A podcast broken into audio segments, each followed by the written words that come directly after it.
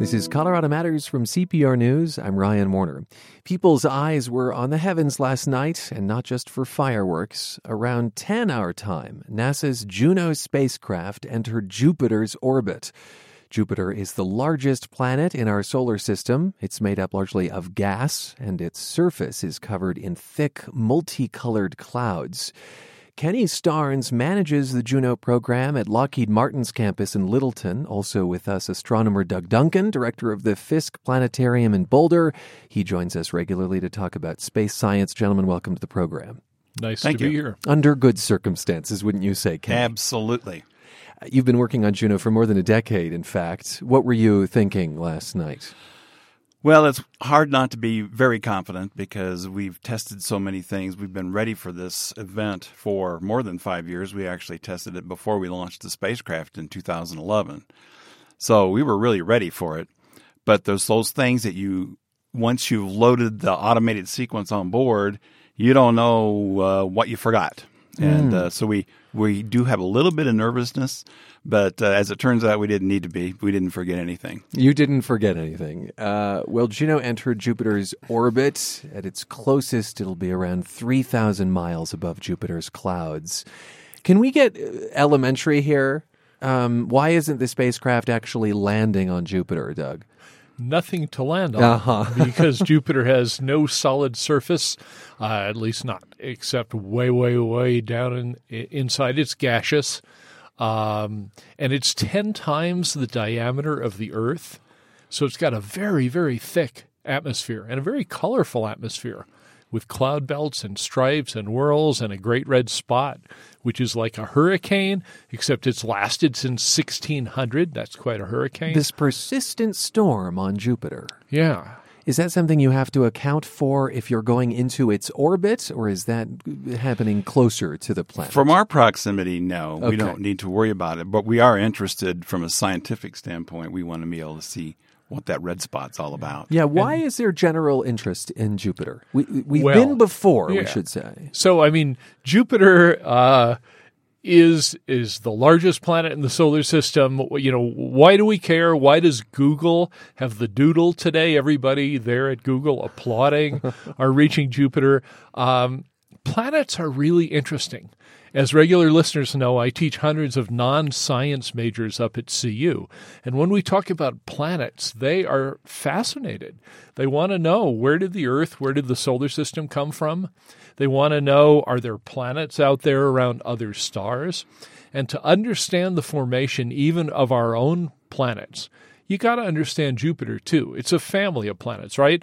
And it all came from the same cloud of gas and dust out there in space. And yet, look at the difference between Earth and Jupiter.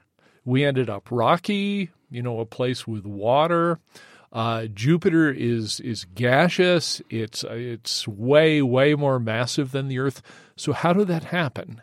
Um, studying more than one planet is essential for figuring out what were the physical processes that led to the Earth looking like the Earth and Jupiter looking like Jupiter does. Why today. there was this divergence? What fascinates you about Jupiter, Kenny? Well, I think that understanding uh, that massive planet does give us big insight as to how the solar system formed. And I think another thing that really interests me about solar systems in general is that we're seeing through uh, Kepler and Spitzer and some of the other spacecraft that there are exoplanets or planets around other stars out there. So that stirs up more interest on how those solar systems are formed and why they're so different. And some of them are really quite challenging. You know, in hmm. our solar system, there's a nice regular pattern. The inner four planets are rocky, like the Earth Mercury, Venus, Earth, Mars. Out by Jupiter, Jupiter, Saturn, Uranus, Neptune, you have big gaseous planets.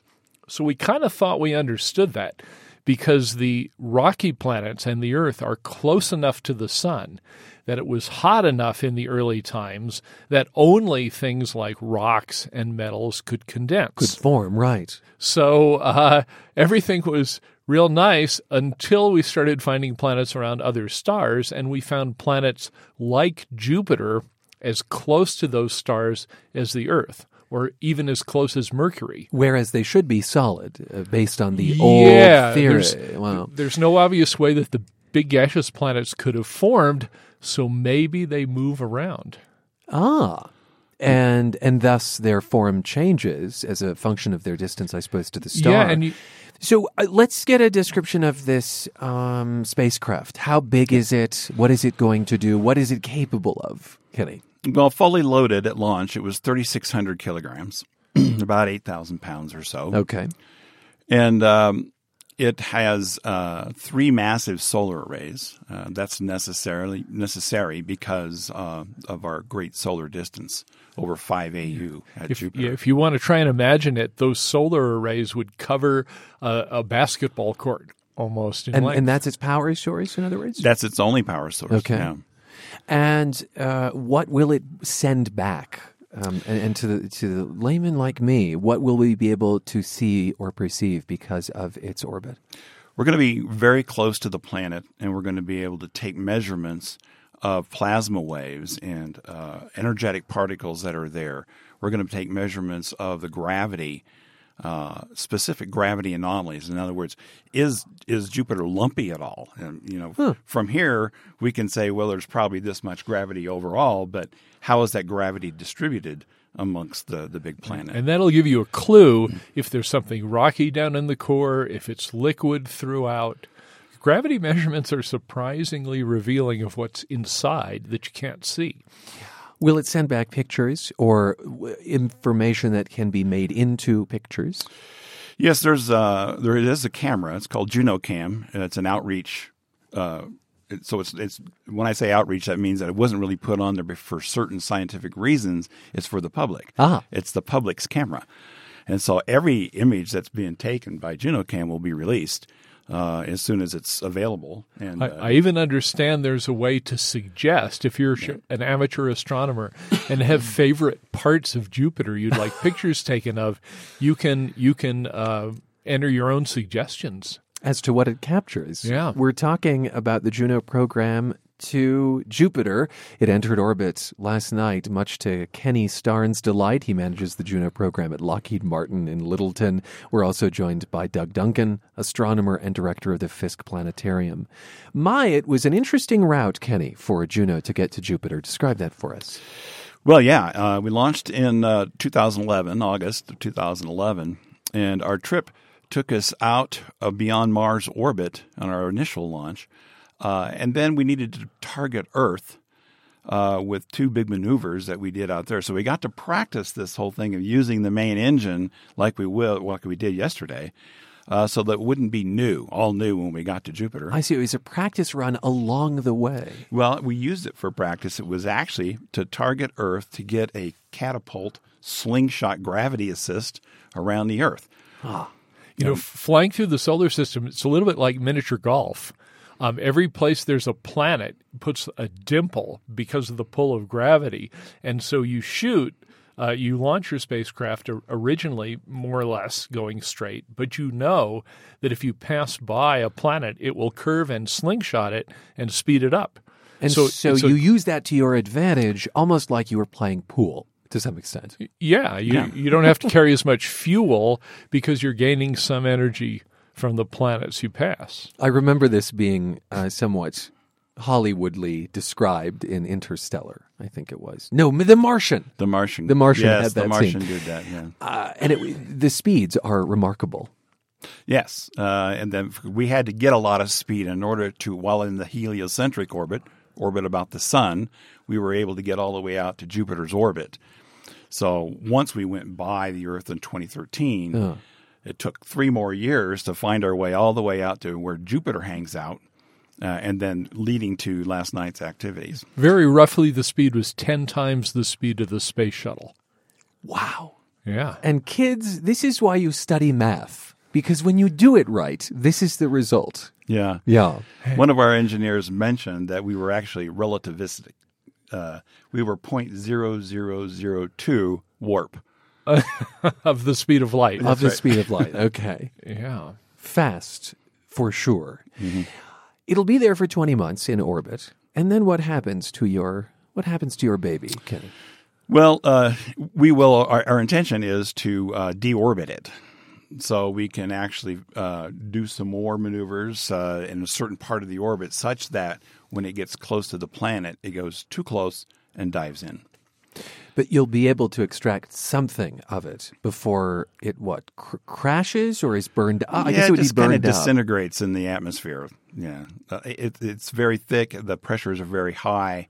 Uh, the spacecraft wouldn't be able to survive any of that. We said before that each orbit gets within about 3,000 miles or something, but remember, Jupiter is 80,000 miles across. So getting within 3,000 miles of Jupiter is really getting close. Right, that's a big deal. Every orbit. Comparatively.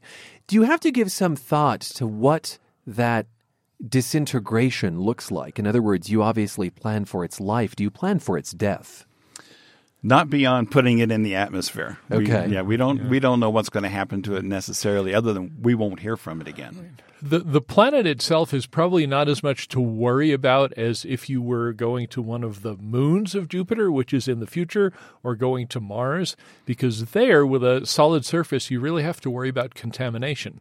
If we're interested in life in the solar system, which we are, you don't want to accidentally contaminate it with Earth life and then discover life, you know, on a moon of Jupiter like Europa or on Mars and have it turn out to be from us. So is NASA, there a, is there a department at NASA that thinks about There this? is actually like... a person called the Planetary Protection Officer. He wears a big PP and a cape.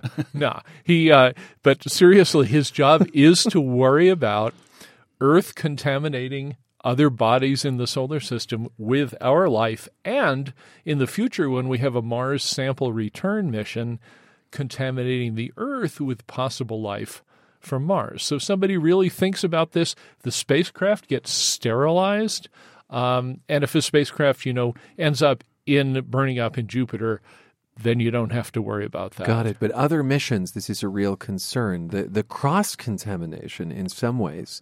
I guess uh, let's wrap up with a comparison between this and the last mission to Jupiter. That was more than ten years ago, wasn't it, Kenny? Yes, I think it actually deorbited in 2003. Okay. Is that Galileo? Galileo. Yeah. yeah. And what, what's the difference here? Oh, the technology is so much better now. Yeah, the technology, the shielding that we used, uh, the uh, the vault, the titanium vault that we used to shield the electronics from um, uh, the the harmful radiation. Galileo was a, a, a equatorial orbiter in a very large orbit, and it's other than the probe that it released into the atmosphere at Jupiter uh, its goal was to mainly uh, check out those uh, Galilean satellites and the other moons yeah. of Jupiter. And the by moons, going as over opposed, the, as opposed to the planet itself, yeah, right. going over the poles now, we get really close to these incredible aurora, northern lights that Jupiter has. Uh, people should look at the pictures. They should they should visit our our uh, website of Colorado Matters. There's a link to the Fiske Planetarium, which is also showing these incredible pictures from Hubble uh, of the aurora on Jupiter. Uh, by the way, Jupiter you can see tonight, oh. every night. This bright thing out there in the sky, this evening star, is Jupiter, and you can look out there and imagine how far away the spacecraft is. I love it. Kenny, will you be doing that? Uh, well, I've already checked it out a few yeah. times. and, and we have the, the shows at Fiske Planetarium are going to talk about the evening star Jupiter and the mission at the end of this month. You heard there astronomer Doug Duncan of the Fiske Planetarium in Boulder and Kenny Starnes, manager of the Juno program at Lockheed Martin, the Littleton campus. Coming up, if you're looking for an unusual destination this summer, we've learned of an ancient site in Colorado that few are privy to. And no, you won't ruin things if you go there. This is Colorado Matters from CPR News.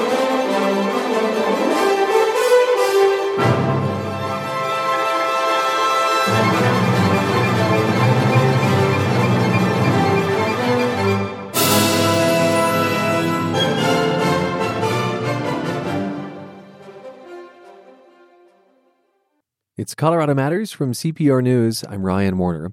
If I ask you to name a very old site in Colorado, you might think of the cliff, the cliff dwellings, that is, at Mesa Verde. But you probably wouldn't name Eagle Rock Shelter near Delta. People made a home there 8,000 years before the pyramids were built in Egypt. Carbon dating shows Eagle Rock is the oldest known human habitation in the state, and a basket found there has the distinction of being the second oldest in the nation. I'm joined now by archaeologist with the Bureau of Land Management, Glade Hadden, and Bob Silbernagel, president of the Colorado Canyons Association. They're with us from CPR's Grand Junction studio. And, gentlemen, welcome to the program. Thank you. Thank you very much. Well, will you describe, first off, Eagle Rock Shelter for us, Glade? Well, Eagle Rock Shelter is a very nice big rock shelter. It's on the first terrace above the Gunnison River, just at the northern end of the Gunnison Gorge National Conservation Area. It's a fairly large rock shelter. Um, a lot of rock art on the walls. It's a really beautiful location, too. And the public can get there to see it. Oh yeah, we've we've had a lot of visitors come in, mostly from the river. A lot of rafting trips come through, and they stop, and, and people come up and look. But there is now a, good trail all the way down from the top of the bluff to the shelter, and we've actually created a new hiking trail to to go back around and make it kind of a fun trip. And what will I experience? And and to put it put into context what I'll I'll see there. You'll see a big hole in the ground. We've been digging on this thing for about the past 10 years now, and we have removed uh, thousands of cubic meters of dirt, it feels like, uh, with a toothbrush and a uh, dustpan. So, yeah, but we have created a fairly large hole there, and it's uh, kind of impressive to stand there on the uh, lip of that thing and look down and see if we've left a few old hearths in place. And it's kind of interesting to look at the, the deposits in the walls. Bob, you've written about the history of this site. Give us a sense of what was happening in the rest of the world when people first moved into this rock shelter. So I think Jesus wouldn't be born for another 11,000 years. This is about the time the Ice Age is ending. What else was happening? Well, not a whole lot other than people living in small, very small family clans like this. There wasn't any uh, um, real agriculture occurring. There wasn't any um, major building of civilizations. All that would come thousands of years later. Their dogs had been domesticated in Asia, but there weren't many other animals domesticated yet. So it was prim- pretty primitive throughout the globe at that time. Hmm. This is one of the 20th oldest sites ever documented in the nation. Is that right? I couldn't give you an exact number on that until, unless I did a, some solid research on it, but yeah, it's somewhere in that neighborhood. Okay. And how do you go about documenting the age of something like this? It doesn't seem like an easy oh, task. tremendous numbers of radiocarbon dates out of it. Uh, when we hit that lowest level, the first thing we found was a hearth, and we found some annual grasses and seeds and so forth in there, and we sent them off for radiocarbon dating. And so far, pretty much every date we've sent, or every charcoal sample we've sent off for analysis has come back within a very tight margin of that, usually on annual plants and grasses. But 12,980 years is our average date on it. Bob, it's remarkable to, remarkable to me as a layman that, that that stuff survives all that time. Um, can you tell me about what it has been like over the years, seeing this kind of treasure trove of history coming to the surface? Well, I think it's uh, it has been remarkable, and that, that shelter itself, because of the way it is sheltered, um, is unique in in the way it preserved not just the thirteen thousand year old uh, hearth and other materials related to it, but different stratas from different areas, and there aren't many places around the around the world that uh, have preserved so much from different eras of human habitation. If I could interject right there, the preservation in, in that shelter has been phenomenal. Uh, for preservation to occur, you either have to keep things dry or keep things wet, because it's the wet and dry, wet and dry that causes things to degrade. But huh. here it's been dry all along. And it's not just a, a 13,000 year old level, it's a, a 12,000 and a 10,000 and a 9,000 and 8,000 and a 6,000, a 4,000, all the way through. We have a complete sequence of human occupation through the entire Holocene in this rock shelter. And what about this basket? Tell me about the discovery of this basket, what it was made out of, uh, what it couldn't tell us. Oh, I, I, the basket itself is a beautiful little basket, and uh, we didn't expect to get that kind of a date off of it, but we certainly did. Um, It's not quite 7,000 years old, making it the second oldest basket in, in the western U.S., in the United States, as far as I know. And it's just so beautifully made. It's, it's a small thing, a little bit bigger than the palm of your hand. And one of the most interesting things about it was that uh, we took this basket down to the Ute Mountain Ute tribe and had them look at it. And some of their their modern day basketry people are looking at that and saying, "Yep, it's uh, the same construction Utes have been using all along." So it uh, kind of demonstrates a cultural continuity for that long in this place. Oh, that's remarkable. You're listening to Colorado Matters. I'm Ryan Warner, and we're talking about Eagle Rock Shelter. This is near Delta, Colorado, on the west slope. And in recent uh, years, real discoveries have been made there. It's a place you can go and and not jeopardize the history. That's key here, right, Bob? We're not we're not interested in sending folks to to sort of trample. Yeah, that that is true. Glade and his crew and uh, people from the um, University in Wyoming have already substantially excavated, well, completely excavated all of the um, artifacts there, and and uh, so if you go there, I mean, there are some barriers that they'd like you to stay behind, but you can see it, and you're not going to be trampling on critical pieces of archaeology. We would prefer the people visit uh, not walk around the edges of the open excavations, but if you stay back a little bit, you can see the whole thing, and we've left it open so people can look at it. How was Eagle Rock first discovered? Oh, long story. Back in 1988, a, a concerned local citizen, uh, as a matter of fact, that's where we get most of our archaeological information from, but somebody came to the BLM office and said, well, I found this rock shelter. It has been looted. And so the archaeologists at the time uh, took some people, some professionals, and they went down there and looked at it and said, Yeah, it's been looted. We need to do something. Uh, it was kind of a write off because it had been destroyed, and they just kind of left it on the list. And so I came along in uh, 2006 and I was given the list, which is every BLM office in the country has a list of things that need to be taken care of, and this was on the top of my list. Hmm. So, uh, got uh, Dr. Dudley Gardner from Western Wyoming College. I called him in and said, let's look at this as a potential field school site. And we did, and the rest fell into line. What can we say about the lifestyle of the earliest inhabitants of Eagle Rock? So, what did they eat? Um, you know, what did a day look like? Well, this is one of the things that is most important about this site because our, our uh, paradigm, our view of, of hunter gatherers in the end of the Pleistocene is all uh, the Clovis, this this big game hunting group. They they specialize in hunting megafauna, mammoth, and, and rhinoceros, and extinct mammals of all sorts. And here we've got this site. We have no megafauna. We have no uh, large scale hunting of any sort. As a matter of fact, what we've got is rabbit bones and grouse bones and lots of seeds. In, in short, we get exactly what we would expect to find in a hunter gatherer group anywhere in the world at that time. And that's what makes it really interesting is that we're kind of blowing the old paradigm out of the water by finding no, people live pretty much like people have always lived. And this was the same thing there as it was everywhere else. Ah, so a, a more nuanced sense of the history. I guess what I find remarkable, Bob, is that this site wasn't looted because so many sites in the West have been, you know? Well, that's not completely true. It was looted, and that's uh, as Glade was saying, that's one of the things that got them looking into it. And uh, I, I, guess I mean well, em- Glade, emptied out entirely. It, it, was not emptied out. Looters went into the center of this uh, rock shelter and pretty much took out the top three or four feet of deposits right in the middle of it. Yeah. Um, fortunately for us, they got down to a big layer of rocks that washed in about three, four thousand years ago and gave up. Said, "Nah, it's too much work," and so they left the rest of it. Lucky for you guys. So do you oh, think lucky isn't the word? Lucky is not the word. That's that, that's right. There's probably a lot of work that goes into this. Is there is there some sense that there are other sites like these that are simply undiscovered? I believe it. I can't prove it, but yeah, well, we learn more and more all the time, and we just keep looking in places we haven't looked before, and that's why we're finding stuff because we're starting to look in places we didn't expect to find it. Therefore, we're finding stuff we didn't expect to find. Hmm.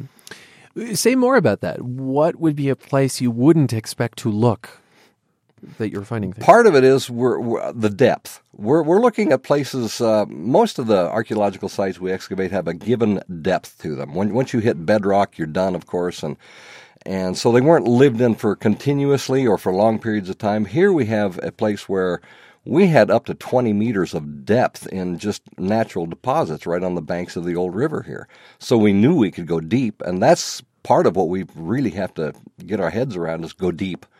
Yeah, we can't do the shallow excavations and expect to find stuff. We have to keep digging. Well, Bob, why don't you leave us with what goes through your mind when you're at Eagle Rock? What is it like for you to be there? I guess it's, uh, I've always had this intrigue about who was here before us and um, reading about different things from Kennewick Man, Mesa Verde, the people crossing the Bering Strait. So standing there at the edge of Eagle Rock Shelter, you can look into the pit, but you can also turn and look over the Gunnison Valley and to the river and see something like they saw, though the climate has probably changed. But you get this sense that, you know, they were looking for what people look like today look for today you know access to water a good good place shelter a good place to live. And uh, it's, it's pretty amazing to to try and get a sense of what they may have been thinking in choosing a place like that to live Bob Silbernagel is president of the Colorado Canyons Conservation Association. You also heard from Glade Hadden, archaeologist with the Bureau of Land Management. They joined us from the CPR studio on Main Street in Grand Junction, and the program continues after a break. This is Colorado Matters. It's Colorado Matters from CPR News. I'm Ryan Warner. Violinist Edward Dusinberre was 24, fresh out of Juilliard, when he was asked to be a member of the Takács Quartet, based at CU Boulder. He joined three experienced Hungarian musicians. One of them told him, This is not a job. It's your family, your life. In his new book, Dusinberre gives us a backstage pass to one of the world's most celebrated quartets, the heated discussions they have at rehearsals, the relentless travel schedule, and accolades from fans and critics. Along the way, Beethoven's 16 string quartets have been musical touchstones.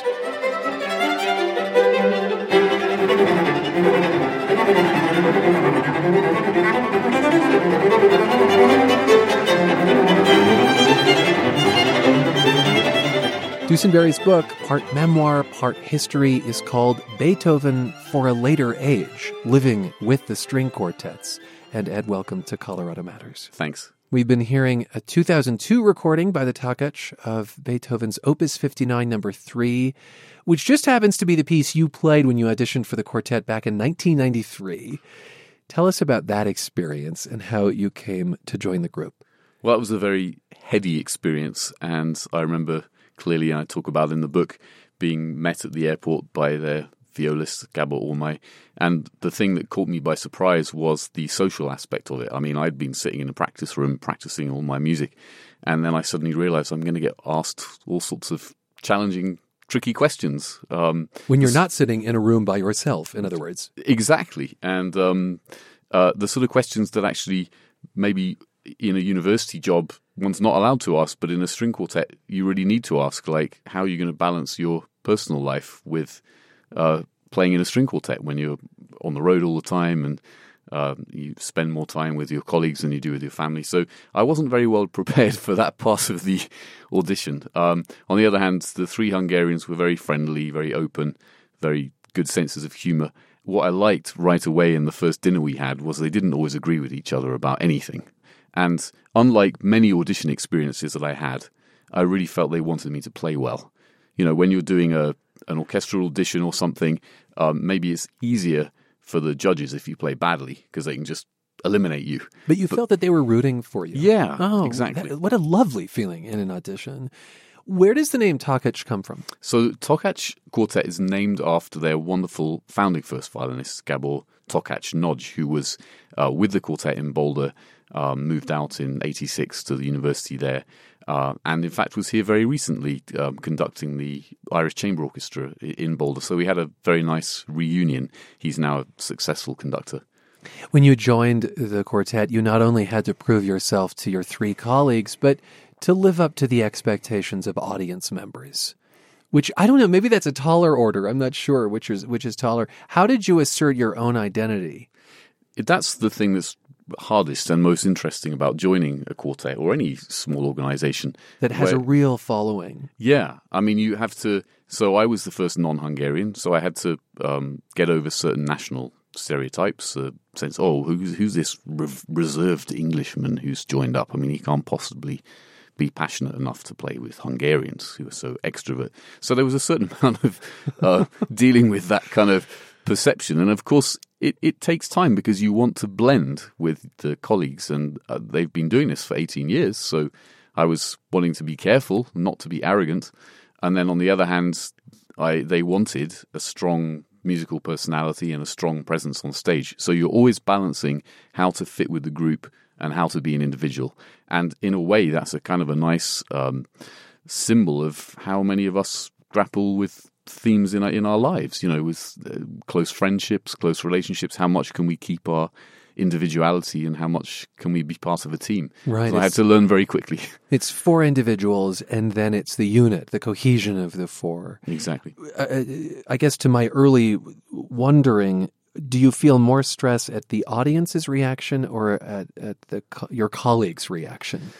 I think in the first year, I did get upset when we had a few bad reviews, um, and I was very reassured by the others in the group who were very calm and very stable, and so their reactions were more important to me in the end uh, and very helpful. If they also had not been very happy, then that would have been a problem. So, in your interview, your audition for the Takács Quartet, how you would balance your personal and professional lives was front and center. And you write about the rigors of traveling around the world to perform, the flights, the long car rides, sometimes making it to the concert hall with minutes to spare. So no chance really even to catch your breath. Is there a, a memory in, in that vein that stands out?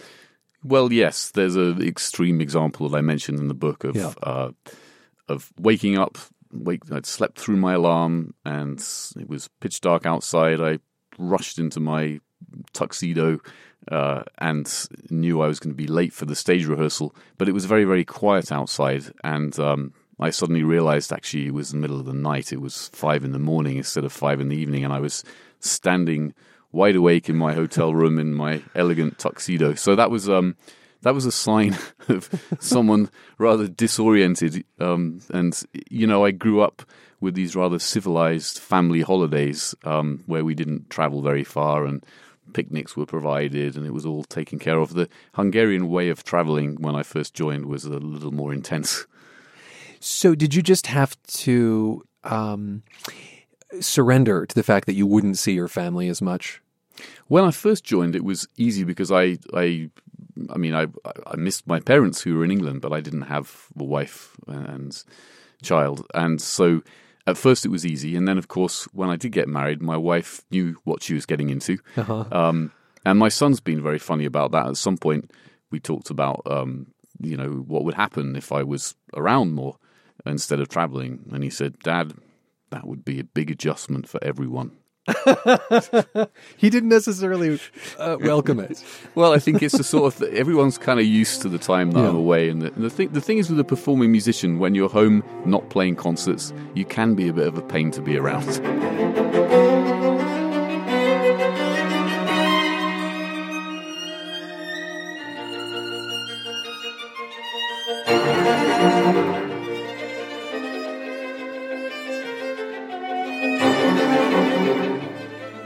Guest is violinist Edward Dusinberre of the Boulder based Takács Quartet. His new book is called Beethoven for a Later Age Living with the String Quartets. More after a break, including why Dusinberre thinks Beethoven's music remains relevant in the 21st century. This is Colorado Matters from CPR News. It's Colorado Matters from CPR News. I'm Ryan Warner. Let's get back to my conversation with Edward Dusinberre. He's first violinist with the celebrated Takács Quartet based in Boulder, and his new book is called Beethoven for a Later Age Living with the String Quartets. One thing that audience members rarely see is the rehearsal process, something you come back to again and again in this book. How do four opinionated musicians, as you say, who often disagree, come to agreements on how to perform a piece of music? Paint a picture of those discussions for us? Well, we first start off playing a piece through, uh, trying to get through movement, and uh, we all have maybe different opinions right off the bat about the character of a piece of music. Should it be restless or should it be peaceful? These kind of just basic issues. And when you come back to a piece after a long time away, your opinions have changed. So you might have two or three different opinions in the room. But, but this is a bit like an actor finding motivation.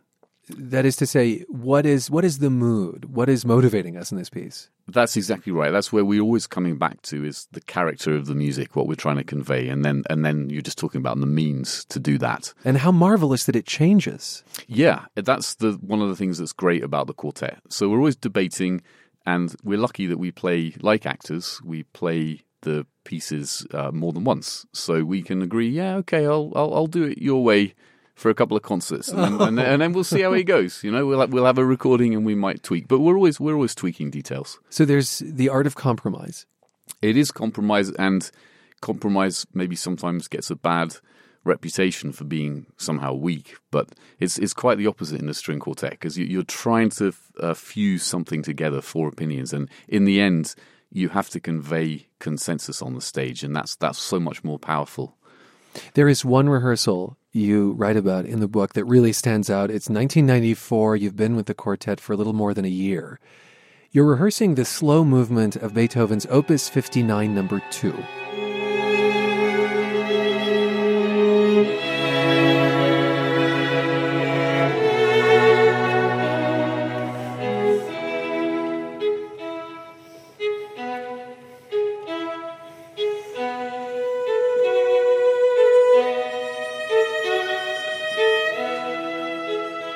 You're playing this incredibly serene music, and yet you've just learned that violist Gabor Ormai has been diagnosed with cancer, and you write, Beethoven's music seemed irrelevant that day.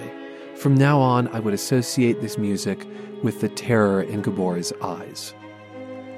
Do you still? That was a, of course, a tremendously difficult time, and I think it was one of my first experiences uh, of when you encounter a piece of art and it and it does something different from what you'd like. Um, I didn't. I wasn't in the mood for serene music, but somehow the the perspective now, 15, 20 years later, is it's it's a way to keep his memory alive, and that was a very traumatic period. But when I go back to the piece, it also reminds me of all the great things about him as well. So the thing is with a great piece of music that when you live with it for a long enough time, it, it becomes like a lifelong companion, and it's sort of with you during the ups and downs, and there's a kind of a, a solace in that. Hmm. But are there pangs of pain, pangs of the memory?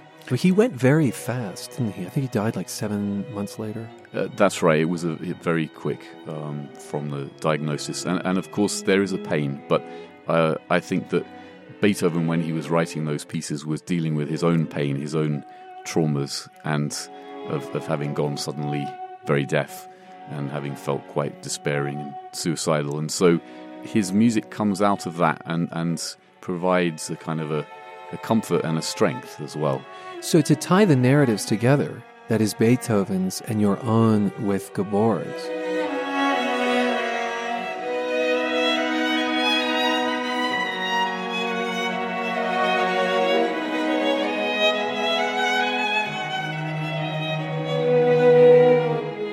Touched on Beethoven, and I should mention that the Takács has recorded all 16 of his string quartets.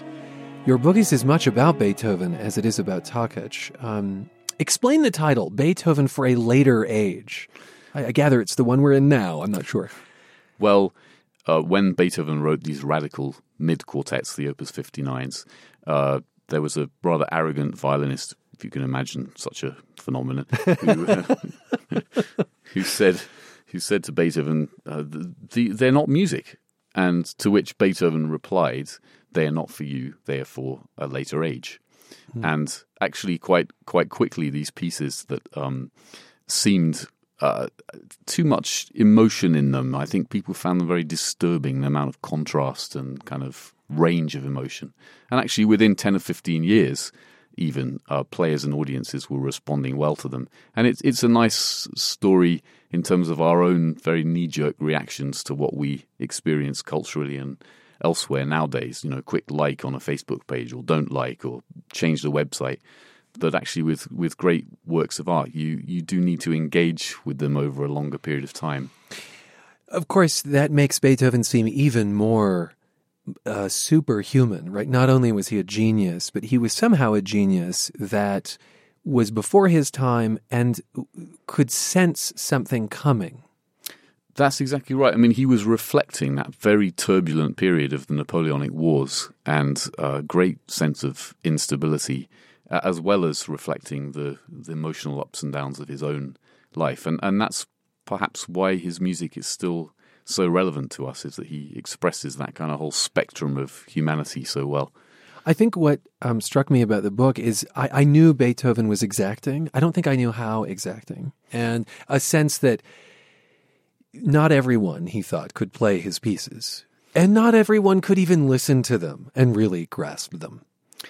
He was uncompromising in the sense of uh, writing music that came out of his own vision, and he wasn't kind of uh, trying to please the lowest denominator. He could do that. He wrote some very popular incidental music, but the string quartets are part of a, his most radical compositional project of kind of trying new phrasing, trying new characters, new contrasts, new textures in the music, really redesigning the string quartet so that by the end of his life, um, the quartet had become very much about four equal musicians. So, in that sense, it sort of reflected some of the social upheaval. Ah, the egalitarian nature that he was seeking. Yes.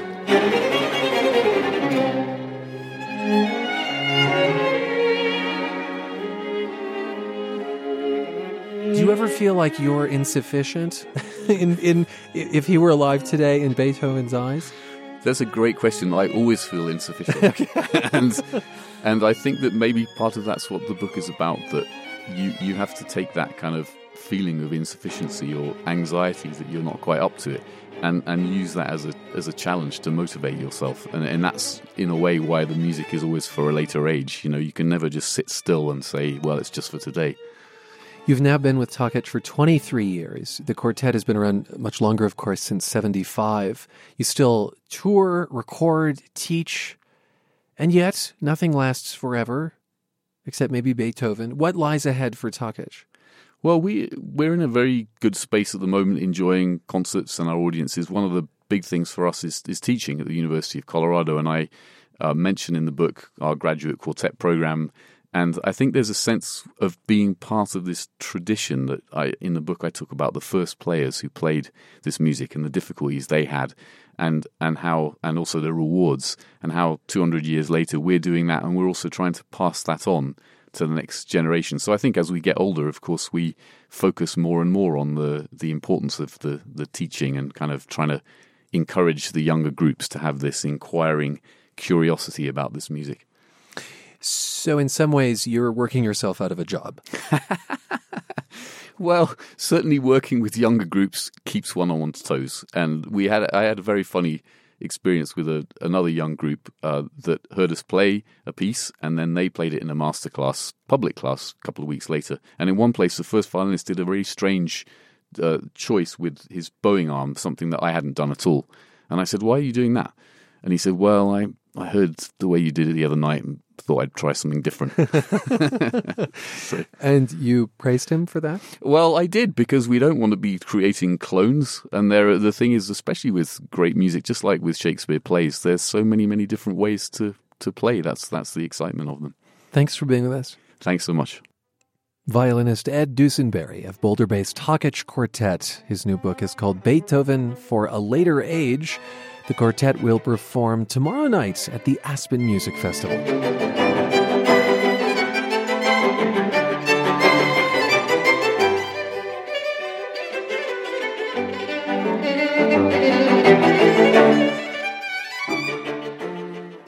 Finally, today, The Pursuit of Happiness is a summertime poem from our resident poet, David Rothman. He wrote it for us a few years back. It might seem crazy what I'm about to say, But as you cruise down Main Street in a Jeep covered with confetti, honking loudly, or tell the kids again, for God's sake, please, water balloons do not belong inside, as meanwhile on the grill the burgers hiss.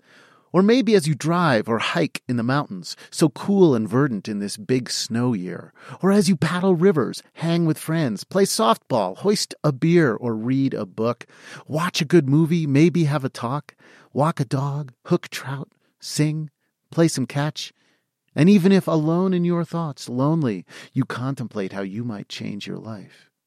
As you do all that, as all of us pursue whatever we're pursuing now, consider this that happiness is the truth, a concept at the core of all our freedom, and that today is one part testimony to its political birth pangs. Before that strange July day many decades back, had any people ever, anywhere, thought to declare that happiness could be something we have a fundamental right to seek, as true as life and liberty? And yet that's what the fading parchment says. We hold these truths to be self evident that all men are created equal, that they are endowed by their Creator with certain unalienable rights, that among these are life, liberty, and the pursuit of happiness. Hold on. We hear the words so frequently, we often don't really hear them, but that's what they say. The pursuit of happiness is bedrock. Yes, with good cause. For what could make people less equal than what has occurred repeatedly throughout history? that some enjoyed more rights to pursue happiness than others, that some, because of others' accidents of birth, their bad luck, and their harder choices, wrote laws saying those others had less right to seek out happiness. Their happiness came second to the ruler's happiness. And we were not immune. We too have held some people to be more equal than others, saying for far too long that some could not step to the counter for an ice cream cone, or could not vote, or work, or join, or marry. Liberty depends on such hard facts. Remember, people only say things appear self evident when they are not. And yet we've inherited these words about our right to chase our happiness, and we have used them well and held that truth, stumbling towards our more perfect union, a stumbling we must keep considering how to do. In all its imperfections, part of its promise, we should celebrate that great pursuit and recommit ourselves to it. Our pursuit of happiness and everyone else's pursuit of theirs, how to achieve it, how to make it work. Try this. Whoever you may be, in your relentless solitude, take just one easy minute and observe the men, women, and children near you now. Just observe them and consider them doing their best pursuing happiness. Then consider how, with them, you might celebrate the texture of that freedom and turn and celebrate it in yourself, in all your dreams and failures, lies and courage, successes, tragedies, and compromises. Why not? Today's the day. Make every minute of it count, remembering that this is part of what it means to be free. David Rothman is Colorado Matters resident poet. He also leads the graduate program in creative writing at Western State Colorado University. You can read The Pursuit of Happiness at cprnews.org. That's the program for today. I'm Ryan Warner. Thanks for being with us.